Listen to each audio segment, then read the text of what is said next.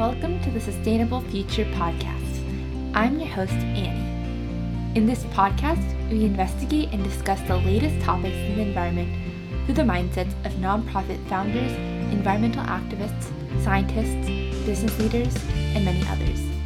Join me as I go behind the scenes with experts and rising stars who are leading advances in sustainability.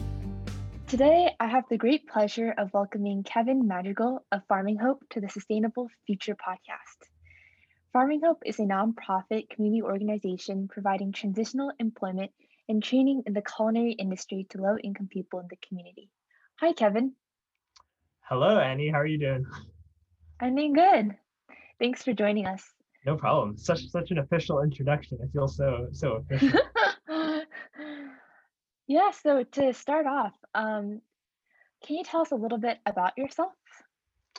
Yeah, happy to. So my name is Kevin Madrigal. Um, I am originally from South San Francisco, California, which is its own city that has a very original name.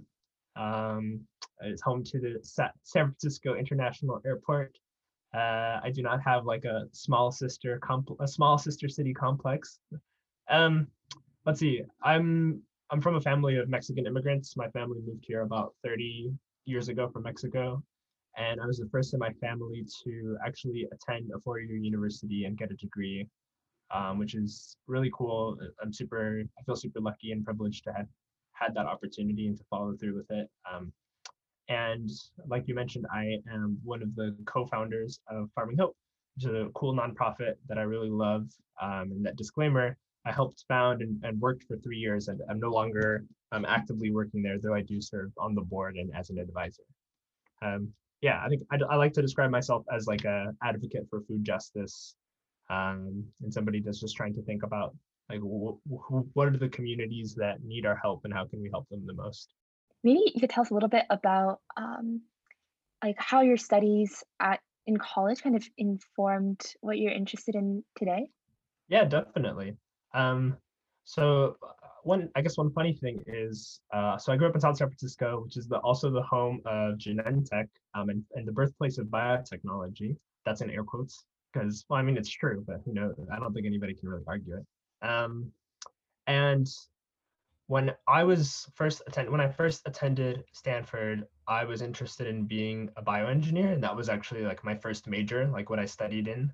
Um, and the idea was just I wanted to do good for my community. I wanted to like use my interests in math and science to like design medicine or design therapeutics for people um, that needed them. And I got all the way up until my junior year at Stanford when I realized like this isn't for me. Um, I, I I think it's a really noble industry, and the people that are in it are very intelligent and do really care about the solutions that they're making. But it just wasn't the right fit for for what I wanted to do with my career. So that was an interesting switch. Um, I ended up switching over to human biology and I focused kind of on community health issues.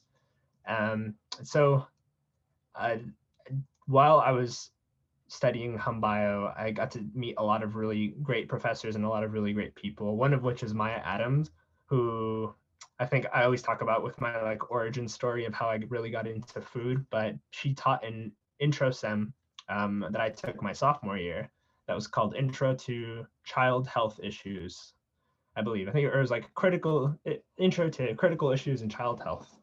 Um, and half of the class was lecture based, and we would talk about everything from like the familial issues, community issues, government issues that all impact um, the environment that a child grows up in and what kind of health outcomes they have. Um, really specifically thinking about like the food that they have access to or the food that they eat, the nutrition, the quality of the food. And it was really interesting. I think there were a lot of there were a lot of factors that I think I had grown up knowing and understanding my whole life, but never really like putting words to them.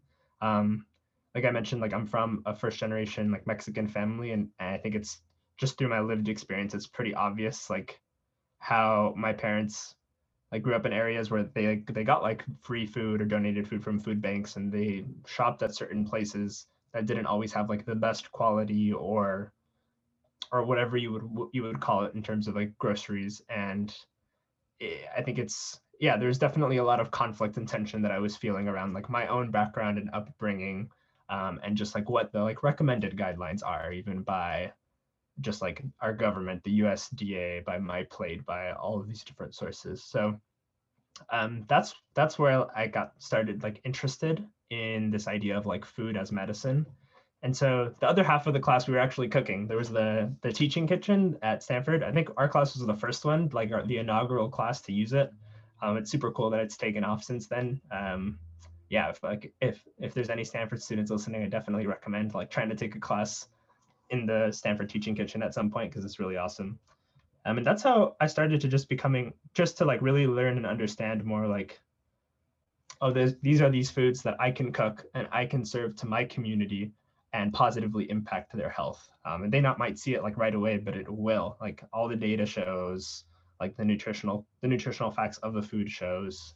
Um, and there are ways that you can do it um, where you're cooking foods that are still what I call like culturally informed or still relevant to the cultures that those people are from. So I think through that, through taking a bunch of other classes, I definitely got more exposure to this idea of like examining community health. What are the social determinants of health? Um, how are there different communities that have different access to health? I also took uh, Christopher Gardner's class, Food and Society.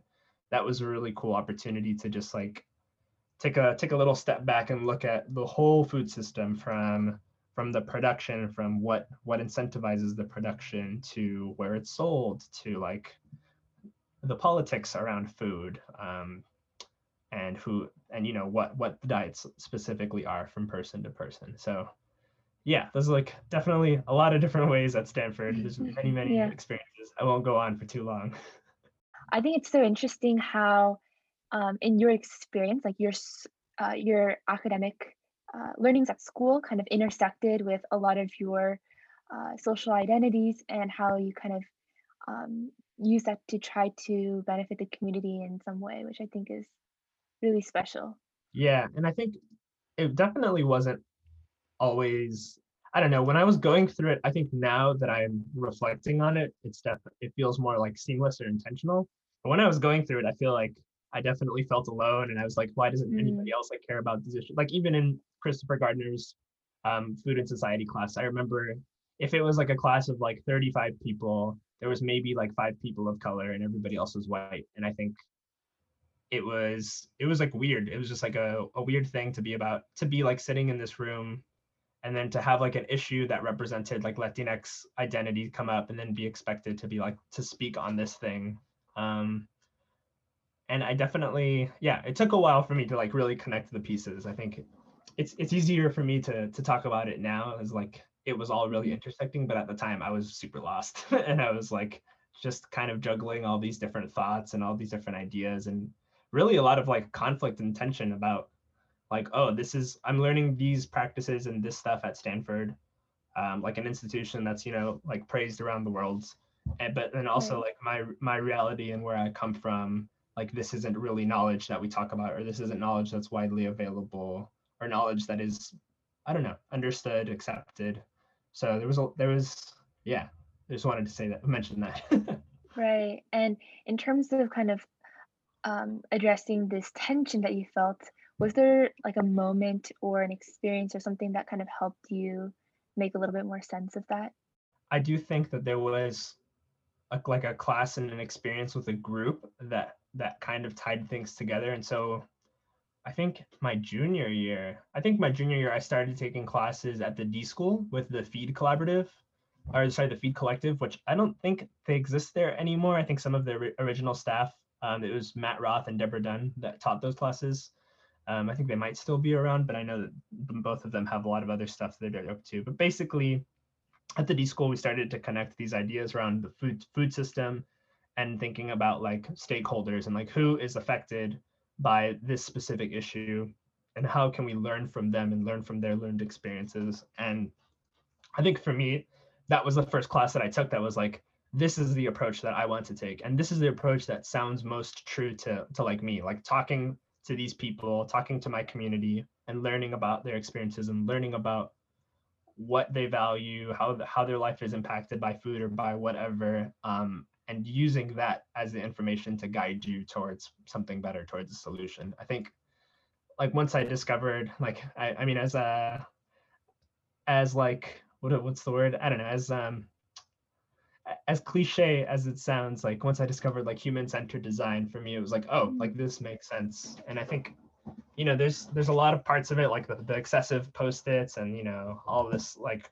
crazy stuff that i think is associated with it now that it's easy to like meme it but i do think at the heart of it um the idea of centering whatever you're working on whatever type of solution you're working on around like the people that it affects the most is really important and sadly unfortunately enough like isn't common practice so yeah. that's something yeah to start when i started to take classes with them i think that was kind of a really big turning point like while while i was there i ended up signing up for like a social entrepreneurship class and then me and a, a few friends um, one that i had known from before and two that i had met like ended up doing a little project where we tried to make we, we like we came up with this idea. It was called like create cuisine.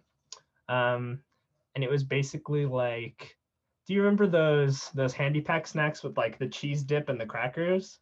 Yeah we were trying to like design a like a healthy version of that but that was also like engaging and fun. So we would do like uh, rainbow carrots and hummus.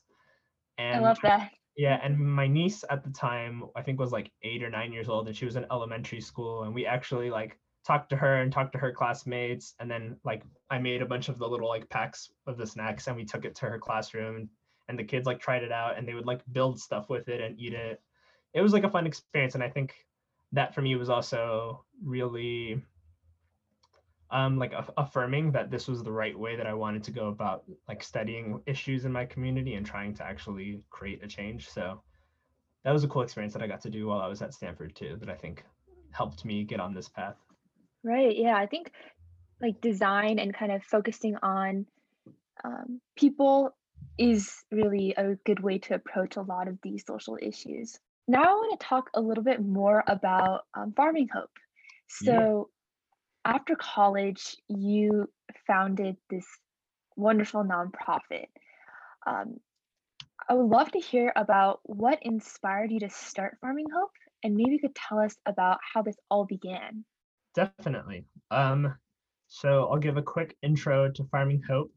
Um, and I'll do a plug. It's just farminghope.org if anybody wants to find out more info. And our missions, our mission, our kind of definition and and mission, or what we do is just Farming Hope is a garden to table job training nonprofit, and we offer paid, empowering transitional employment in our garden and kitchen with formerly incarcerated or unhoused neighbors. So from from the beginning, we wanted to specifically work with folks that we felt faced a lot of barriers to employment. Um, and this I, and this group of people really was uh, folks that have a background in homelessness or incarceration, um, especially in America. It's just like once once you don't have an address or you don't have like a previous employer to vouch for you, it becomes really really difficult. There's some really significant barriers to finding employment. Um, and so it started um, when I was like a volunteer slash TA leading gardening hours at the at the Stanford farm. Um, yeah, I was I had been I had taken like Patrick Archie's uh, sustainable agriculture class and was helping out doing like leading some of the volunteer hours on the weekends. And a guy that had been in one of my design classes previously, who I hadn't really talked much to, but, you know, but I knew that he cared about like food. Um, his name is Jamie Stark uh, he came to volunteer one day and i remember like i remember the first day we talked about this because we were shucking corn like we had this like nice like cool variety of corn because we were doing a bunch of corn tests back in the day and we were just like shucking it and taking taking the seeds and saving the seeds for the next year. Um, and jamie started talking to me. He was like hey like i have this idea uh, um, i've done this like work in el salvador and basically want to connect like homeless folks that that want to garden and want to work to like the garden and and try to like make some sort of employment out of it. And i was like huh that sounds interesting. Um and at the time i had actually just started uh, my co-term like graduate degree for earth systems. Um, but to be honest like i really wanted to take a break. I just felt like i was running on empty after finishing undergrad and I, and I just wanted to kind of like take a step back and return to that later. So we talked more about it, and, and Jamie, I mean, Jamie ended up becoming uh, one of like my closest friends that I still talk to today. Um, but he had done some missionary work in El Salvador for two years and on a project called uh, Sembrando Esperanza, which in Spanish just literally means farming hope. Um, and it was a really amazing project where it was essentially like a big farm that was run by homeless individuals that would come and work there. And it was kind of like rehabilitation through employment.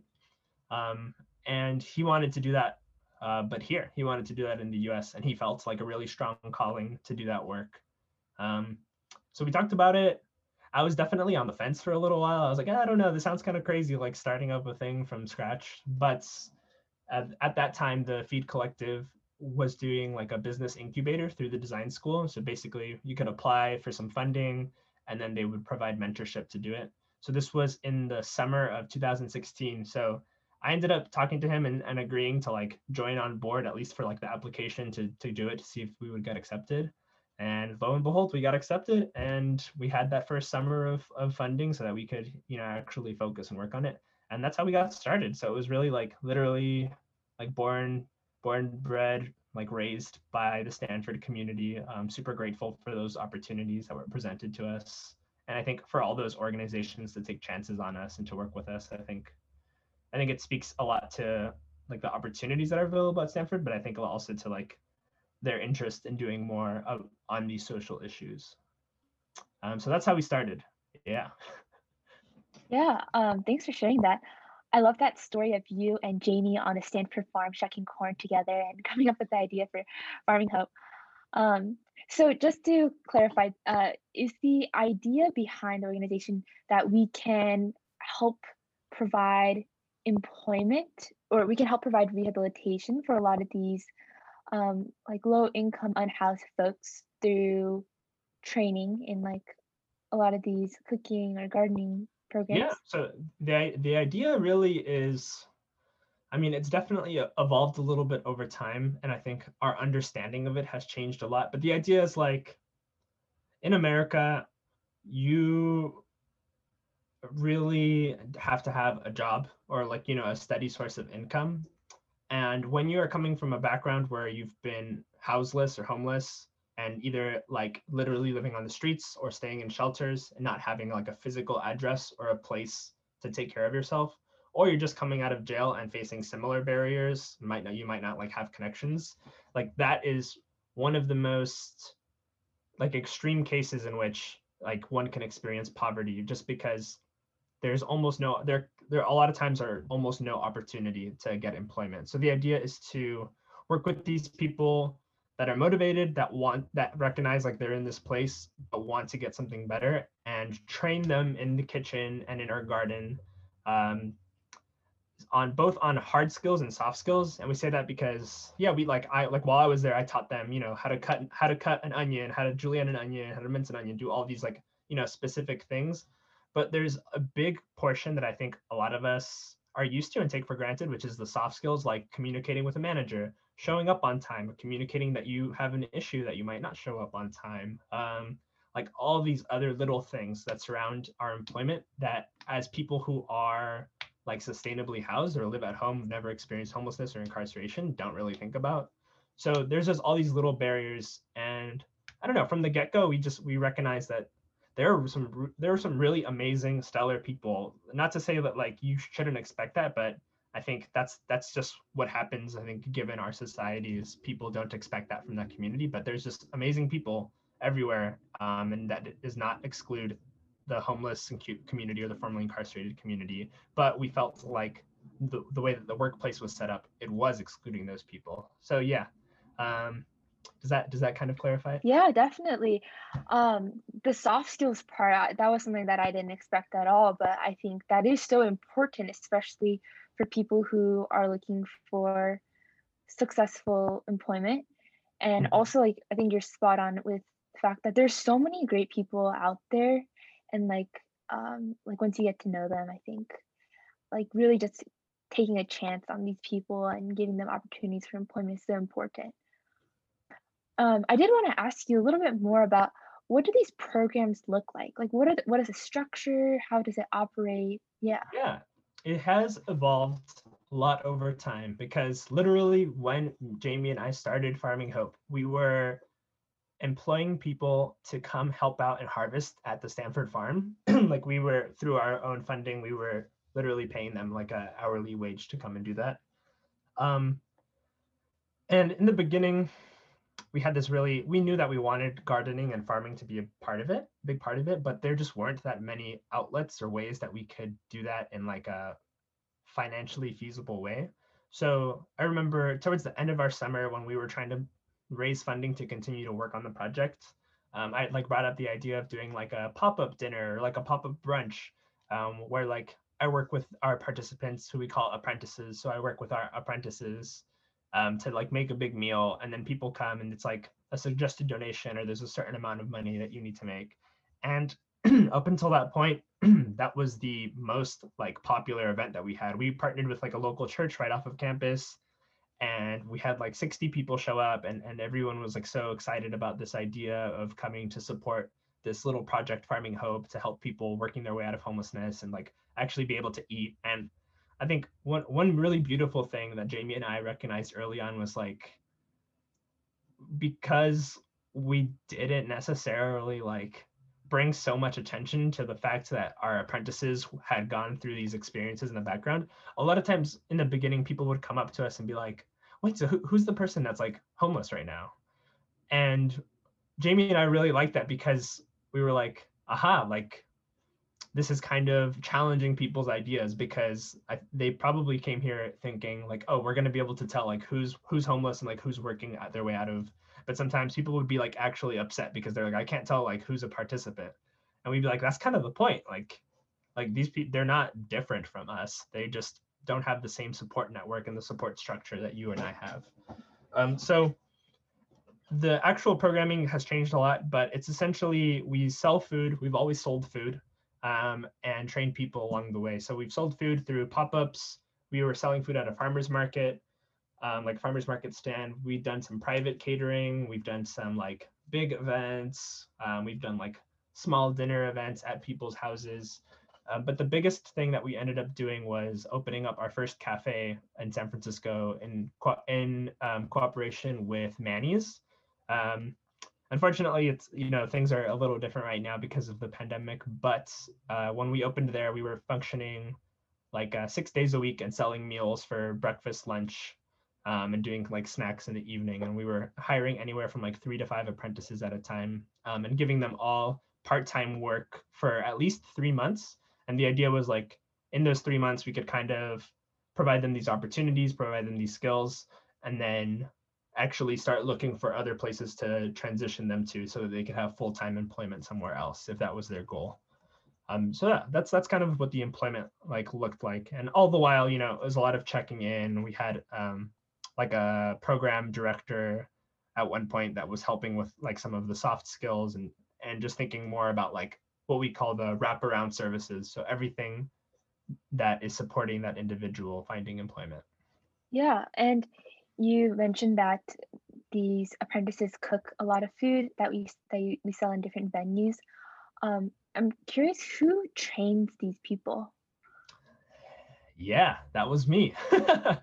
so, so in the beginning, uh, Jamie and I took on the roles of um, he was essentially like the executive director, development director, director of development, and I was the culinary director. Um, Jamie didn't really have any background in like food preparation, um, and I did, and that was I mean that was part of the reason that drove me to the work. So in the beginning, it was really like right right when we started it was literally just like super practical like okay this is our menu this is what we're going to make this is how we break it down um, and just teaching people kind of in a similar way that i was taught like this is like you know this is like, the time that we have for these five hours to work together. This is the thing that's going to take the longest. This is how we break down into into steps. So i would always have like prep lists and ingredients and everything listed out. Um, but to be honest a lot of a lot of it, it like it can be in theory you know you can be in a classroom but i think food is one of those things that like just through the hands-on training like you learn so much. That's that's how i learned in it. Um so actually like right after i did my undergrad i worked at schwab executive catering services like on stanford's campus that was my first food gig um and i learned a lot there and then I got to do some like stages, which are like unpaid internships at different kitchens around the Bay Area, which where I learned a lot more too.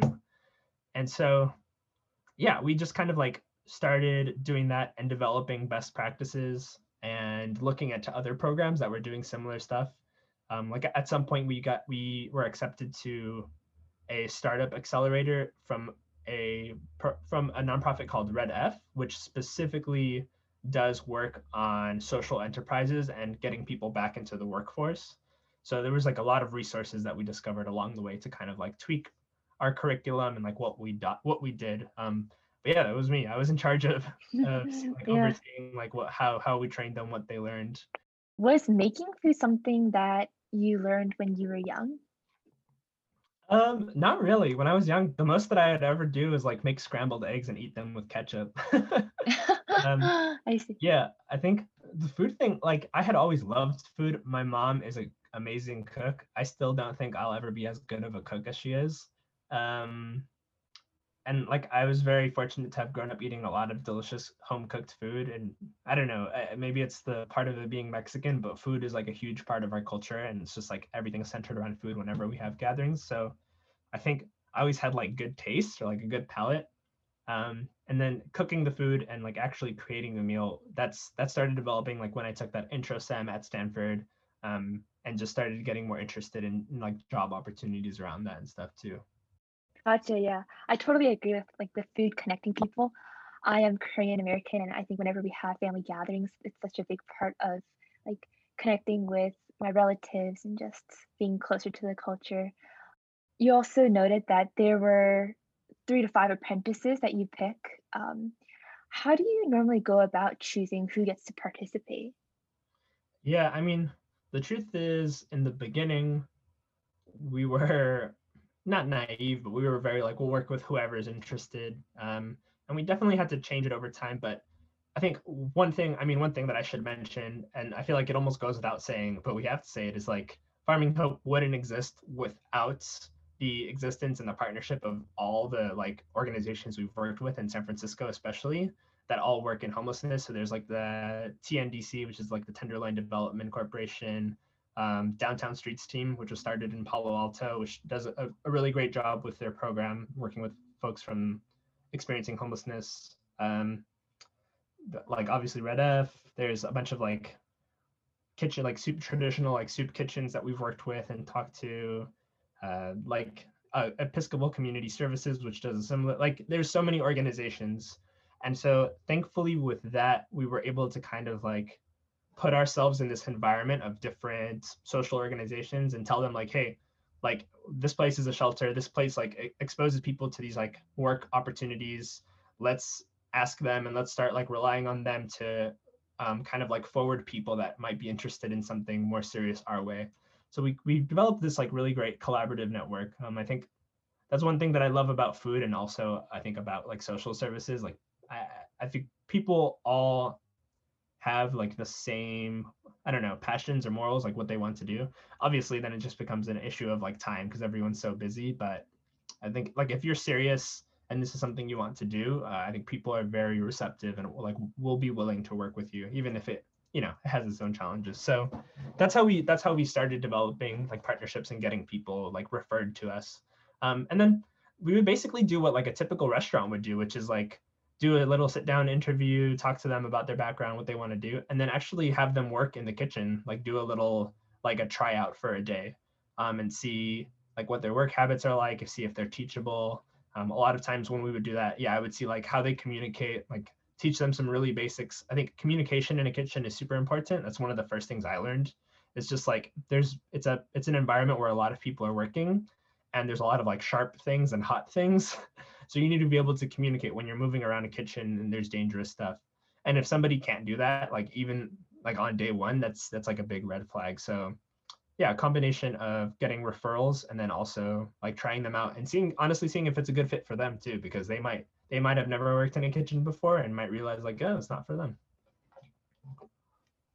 Yeah, I think that really highlights, first of all, how in order to create change, we require a lot of partners, like people who care about the same mission. Um, and that, that's super interesting to hear about the restaurant interview. I've never heard about it before, but the process seems to be um, Yeah. a good one. I like I wish I feel like in my ideal world everybody has worked at a restaurant because it's such a yeah. like for lack of better words it's like such a shit show sometimes and I think Mm, understanding what that type of like workplace and environment is and what goes into doing like all of our service industry I think just builds better like empathy you know like the next time you order from a place and they're a little late or like something happens you might be like okay I understand like there's a lot of things that could be going wrong and it's a very very human industry um Yeah. mm. Cassie, so you've been there for many years. Yeah Um, could you share with us one or two stories of individuals whose lives have been changed by Farming Hope? Yeah, definitely. Um, there's like there's a bunch of stories I could share.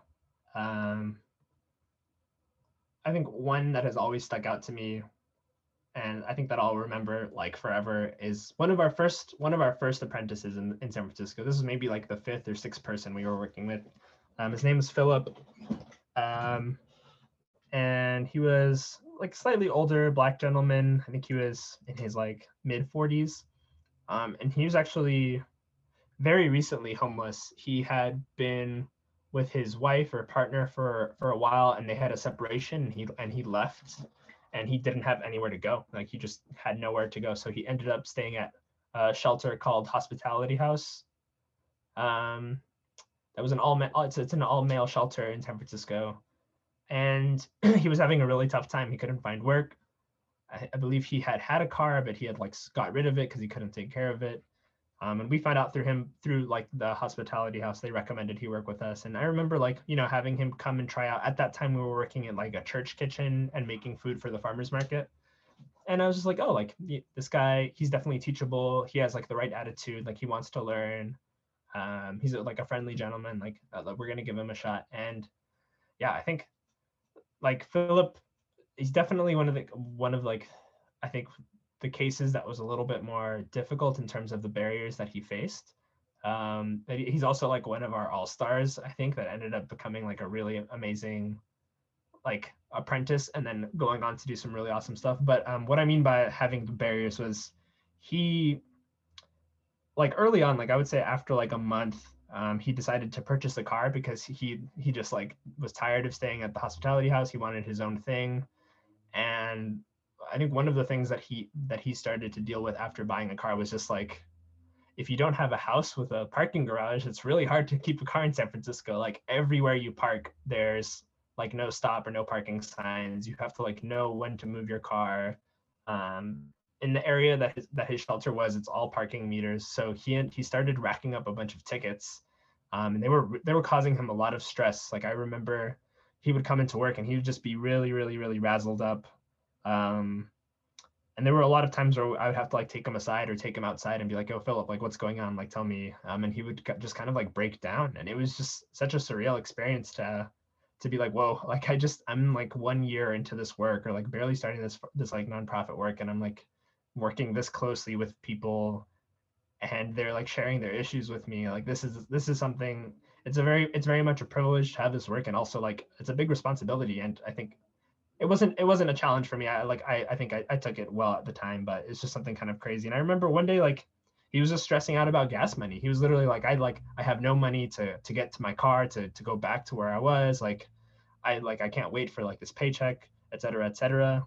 Um, and I think it just shows you um, like the the quality of your life or how your life can be affected when you're living in poverty, when you're living like literally paycheck to paycheck or not even paycheck to paycheck, like you're missing money in between.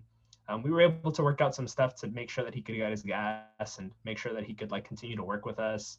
And he ended up being like a really big lead. He ended up like we used his car um, and, and we like uh, compensated him to actually transfer the stuff from our kitchen to the farmers market before that i had been doing it um, so we gave him a kind of like a pay raise and more responsibility and he took it up like he was happy to do it he he wanted to take more opportunities and more responsibility um, and yeah, once I think he he ended up working with us for a little bit longer since he took like a, a more managerial role in the farmers market. But once once he was ready to move on and we graduated him, he secured a spot at this really awesome. Um, it's like a uh, it's like a janitorial services based on Alameda. or not based on Alameda, excuse me. It's a general janitorial services program based on Treasure Island, where he became he went through their training program and became a manager, and now he trains people um, in kind of similar places that are working their way out or getting or getting like their first job. Um, trains them to to do custodial services, um, and we've only heard like really good things since of him since then. He and thankfully he was actually able to to like s- smooth things out with his partner from before, and they lived together and he's doing much much better now than than when he when we first met him. So that's that's one story. Philip, um, I think just all the struggles that he went through and and just how he how he was in in the face of so much so much challenge, so much adversity, he was able to overcome it. Um, and yeah, I feel super grateful to have been part of like his journey to to get back on his feet. Yeah, wow.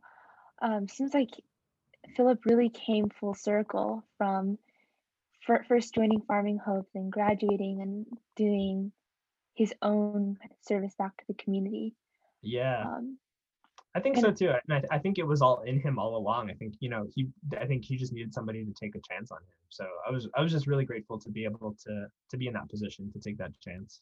and I think if Farming Hope is able to change the lives of even like 10% or a small proportion of these apprentices and turn them into people, change agents in the community, I would say that's huge success in itself. Yeah. If if Jamie was listening to you right now, he'd be like, yes, because we've had a lot of conversations about how, you know, obviously we- we're we're working with people to try to get them employed, but we really do want them to be like change makers in their community, and to be examples, and to just go forward and Mhm. continue to Yeah. like spread good change. Definitely. Taking a step back, looking at your journey with Farming Hope, um, what are some challenges that you faced while running the organization and maybe some key learnings that you took away while growing a nonprofit from scratch? Yeah.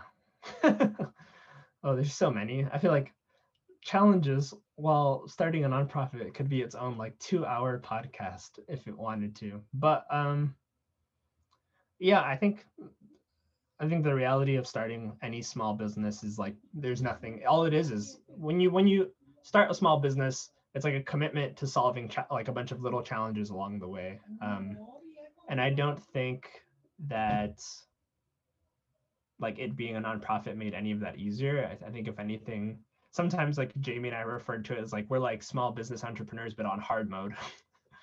um, because the nonprofit world is so like insane in terms of finding funding, um, and in some ways like how old it is. But yeah, I would say I would say one of the first big challenges that we experienced um, was just that issue of funding. Um, I think in general in the nonprofit world, like there's a few big sources of funding in terms of like the government, um, private organizations, grants, etc.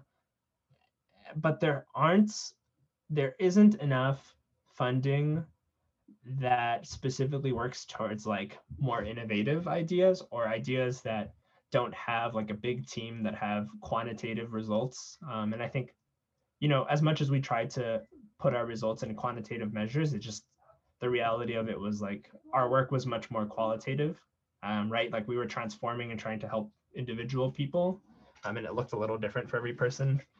So that was tough. I think, especially in the beginning, like a lot of grants or things we would apply to, we wouldn't get, and people would say like, "Oh, like, no, we want you to feed more people," or like, "Oh no, like what? Like we're gonna give you twenty thousand dollars only for you to work with three people a year." Um, and so that was an interesting challenge in itself because I think Jamie and I were trying to also fight this stereotype that like, yeah, actually it does cost twenty thousand dollars to work with three people a year. Like these are human lives that we're talking about, and like life is precious and life is expensive. Like twenty thousand dollars actually to us doesn't sound like a lot of money to transform the lives of three people.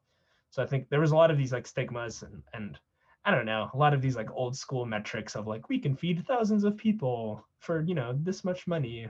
Um, so funding was always a big issue, always a huge challenge. Um, let's see.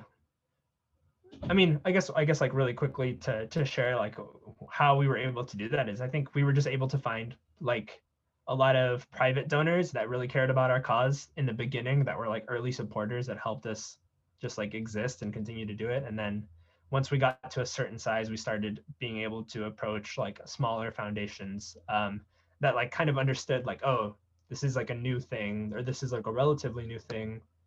Um, and we can give you like this much money. Like, you know, I think the first the first grant that we secured was through the Silicon the Silicon Valley Community Foundation, and it was like twenty thousand dollars. And we were like, oh my god, like it was like so much money. Me and Jamie literally celebrated, um, and that that like helped us. I think that opened up a lot of doors. And there's also that there's also that's also like an issue in the nonprofit world. Like you don't really people aren't really comfortable giving you money until you've gotten money from somebody else. It's but it's like how am I supposed to get money if nobody else wants to give me money, right? It's like the classic like after you get out of college, like people want work experience, but you don't have work experience. Like how are you supposed to get work experience if nobody wants to give you work experience? So that was definitely a big challenge. Um, and and money always continued to be a challenge. I think only recently did Farming Hope get into like a really good financial situation, which like I'm super proud of them for, um, and they should feel super proud of also. So it's in such a great place now. Like even even amidst the pandemic, I think um, Farming Hope has been able to like kind of pivot.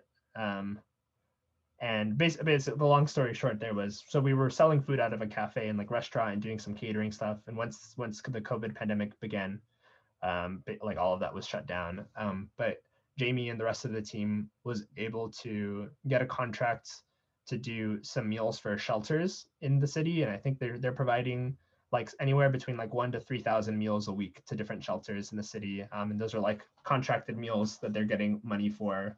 Um, and, far- and Farming doing really well now because they have this like steady income and they're able to get a bigger space where they can make all these meals. And in terms of like the impact, they're feeding way more people too. It's super cool. So yeah, I don't know. There were like challenges literally everywhere along the way, but I think that's one thing that Jamie, Jamie and I always did well or always share in common is just like, okay, how do we face this challenge? Like how do we you know not think about it being this like unsurmountable thing but how can we actually legitimately make it work? Yeah it's great to hear how you were able to raise money through private donations through um, like foundations and now that farming hope is doing great even amidst the pandemic. That's amazing.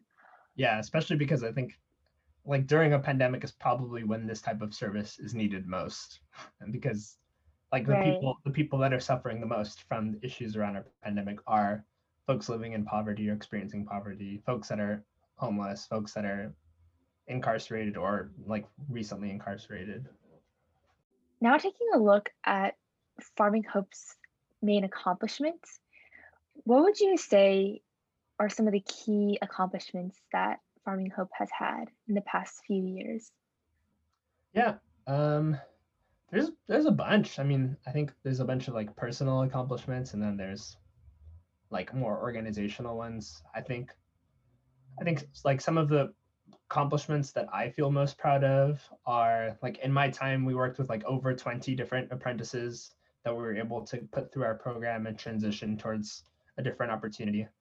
Um, I also like I felt pretty good about being able to like make this organization and pay like a, a competitive salary in the nonprofit worlds which is i mean it's kind of sad that we were paying a competitive salary because it was like like the the salary for people working in nonprofits in the city is like the starting salary is really ridiculously low like absolutely unacceptably low. Um, but i think the fact that we were able to offer like a competitive salary even in that industry and even like for what our our standards were i think that spoke to like the success and the accomplishment that we had um i think building the community like at, at one point we were doing pop-up dinners like every week and we would bring together this like amazing diversity uh, like this amazing diverse group of, of people that would be like me and Jamie's friends, people that had heard about us through random like connections. We would invite a lot of individuals experiencing homelessness as guests like uh, those were some of the experiences that I missed the most. Uh, being able to get together in like a room full of 50 people and serve like a four course meal, and there would like the tables we would mix up. Um, one thing that Jamie and I really loved to do was at the very least for dessert, uh, we would make people like grab the dessert and sit somewhere new, uh, just because like it would foster more of a community. And when we would always ask like community centric questions and ask people to share out and it was really cool. I think there was these really transformative experiences for everybody involved, um, not just for the for our apprentices or for our invited guests, but also for people that were paying guests that just wanted to find more out about like their neighbors and what they could do to help. So those are the I think when I'm looking back, those are accomplishments that I'm really proud of. Obviously, like on an organizational level, like just opening up our first cafe, that was pretty dope. Um, it was a lot of work. it's pretty crazy. I, I like I legitimately I think worked every single day for a whole month, like without any time off. Like when we were opening it in the in, like the first month that we were open, but it was fine. I mean, it was fun in a, in a weird way. Um, yeah, I think. I mean, I even and even me after me leaving, like them securing the contracted work to provide meals with shelters is like a huge accomplishment. Um, they're like they're like farming hope is about to release some really big news about like the future of the org um, and having like a new home that i think it's like a very very big accomplishment. It's something that jamie and i were working on for like at least two years when i was there or like a year and a half. And like there was these conversations and working with partner orgs to make this happen and it's kind of finally coming to, together. Yeah i think like every everything i don't know. And it's cool it's cool to remember yeah. this but i definitely remember along the way it was hard to celebrate like i think that's one thing I, I would for sure tell myself and like a next project or anybody else out there like starting something like you have to take those moments and celebrate them like every little accomplishment because um i don't know like if you're not going to do it if you're not going to do those and do those then like nobody ever will um i think those are super important to recognize. Right like really enjoy the journey. Yeah. The pop-up dinners, the first cafe, those are all things that like honestly I would love to attend and those seem like such great environments and places to they're they're super fun, super community oriented. Honestly, I think like I don't know. I've been into a lot of I've been in a lot of rooms in a lot of places, especially in San Francisco, different people represented. And I, I genuinely think like the Farming Hope events that we would run were some of the most like representative in terms of who's there and also some of the most like genuine experiences like i i can't tell you how many events that i went to and where people are like yeah we want to do this dinner so we can create a social dialogue around this issue and then you go there and it's just a bunch of like um, i'm there's like a bunch of rich white people or a bunch of people that can like afford to do that on like a weekday night or whatever and it's like is this really a dialogue if it's everybody from the same background and like not actually people who represent like even the city or the town or the block that you're living on. So I think the events for sure once once events are back up for sure should go. And the food the food isn't too bad either. I mean like we had some we had some fun stuff. We we for our for our second uh, yeah our second second annual anniversary. I think this is right. It might be third and somebody will have to correct me later. But um we we like partnered with a michelin restaurant called mr Jiu's in chinatown.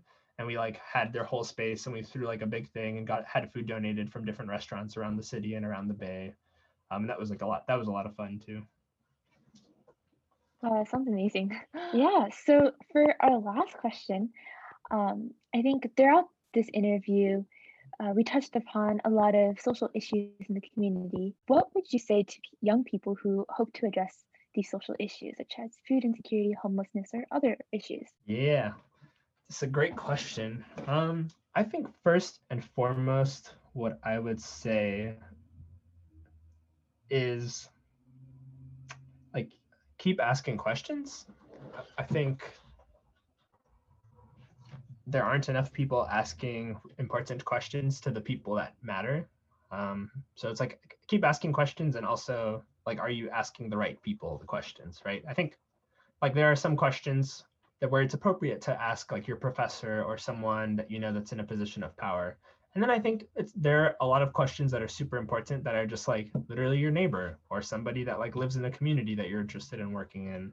Um, and they don't have to have any formal background or experience, but they they can have as much or sometimes even more to tell you about an issue than like your professor just from lived experience. So I think I think that's one big thing. Like do do not discount the like education and the background of someone that doesn't have a formal education or background. Um, I think that's that's how we've had Farming Hope. That's how we created Farming Hope, just by like really working and co-creating this thing with people experiencing homelessness and asking for feedback along the way and listening to their needs and their problems and trying to to create solutions that worked with them. Um, so that's that's the first thing that I would say. Um, the second thing that I would say, and I usually talk about this at some point when people ask me about like starting your own nonprofit. So the second thing that I would say is don't start your own nonprofit. um, I think there's a lot of unnecessary parts of like starting your own business that you don't necess- that you don't have to go through and i think there are a lot of organizations that already exist out there that have the connections that have the resources and are interested in doing like more innovative work but just don't have like the youth don't have the energy don't have the people to do it so i think i don't know i like i hear i feel like i hear this stereotype or archetype of a student that's like applying to Stanford or going to Stanford or you know like some big school. It's like, oh yeah, I started my own nonprofit and doing this thing, et cetera, et cetera. And like I've even talked to some students that have been like, oh, like I want to start my own nonprofit doing this thing. And I'm like, well, do you know any other organizations that are already working in that thing? And like, do you have a very clear articulated reason why you want to start this nonprofit and not just work with one that already exists? I think um like looking back, I think we got to the point where it was necessary for Farming Hope to start our own nonprofit, but in some ways we actually like wanted to join other groups. And when it wasn't, when it became not feasible or when we tried that and it didn't work, that's when we like became our own like fully certified 501c3. So yeah, I think a lot of opportunities to create change. I think. Continue to ask questions, if you have an innovative idea or something like approach approach a big organization. Maybe they're doing something like that already or they would be interested in in like having you try it out. Um, so that's that's what i would say. Yeah just stay curious ask questions follow people that you that you think do cool shit on like twitter instagram i think i like became a much bigger part of like the food justice movement through instagram just like following other people and then attending their events there's some really dope organizations and really cool like events that are happening, especially in the Bay Area. I think like we have such a big hub of food justice and social justice. Um, there's so much, so much to look into. Thank you for all this advice and seriously for all of your insight today. Kevin, it's been fantastic having you here to talk to me today. Thank you so much. Yeah, for sure. And lastly, for sure, just wanted to plug again, just go to farminghope.org to learn more or follow Farming Hope on Instagram and Twitter, I believe, just at Farming Hope. Um, there's always good good stuff being posted and you can learn a little bit more about it.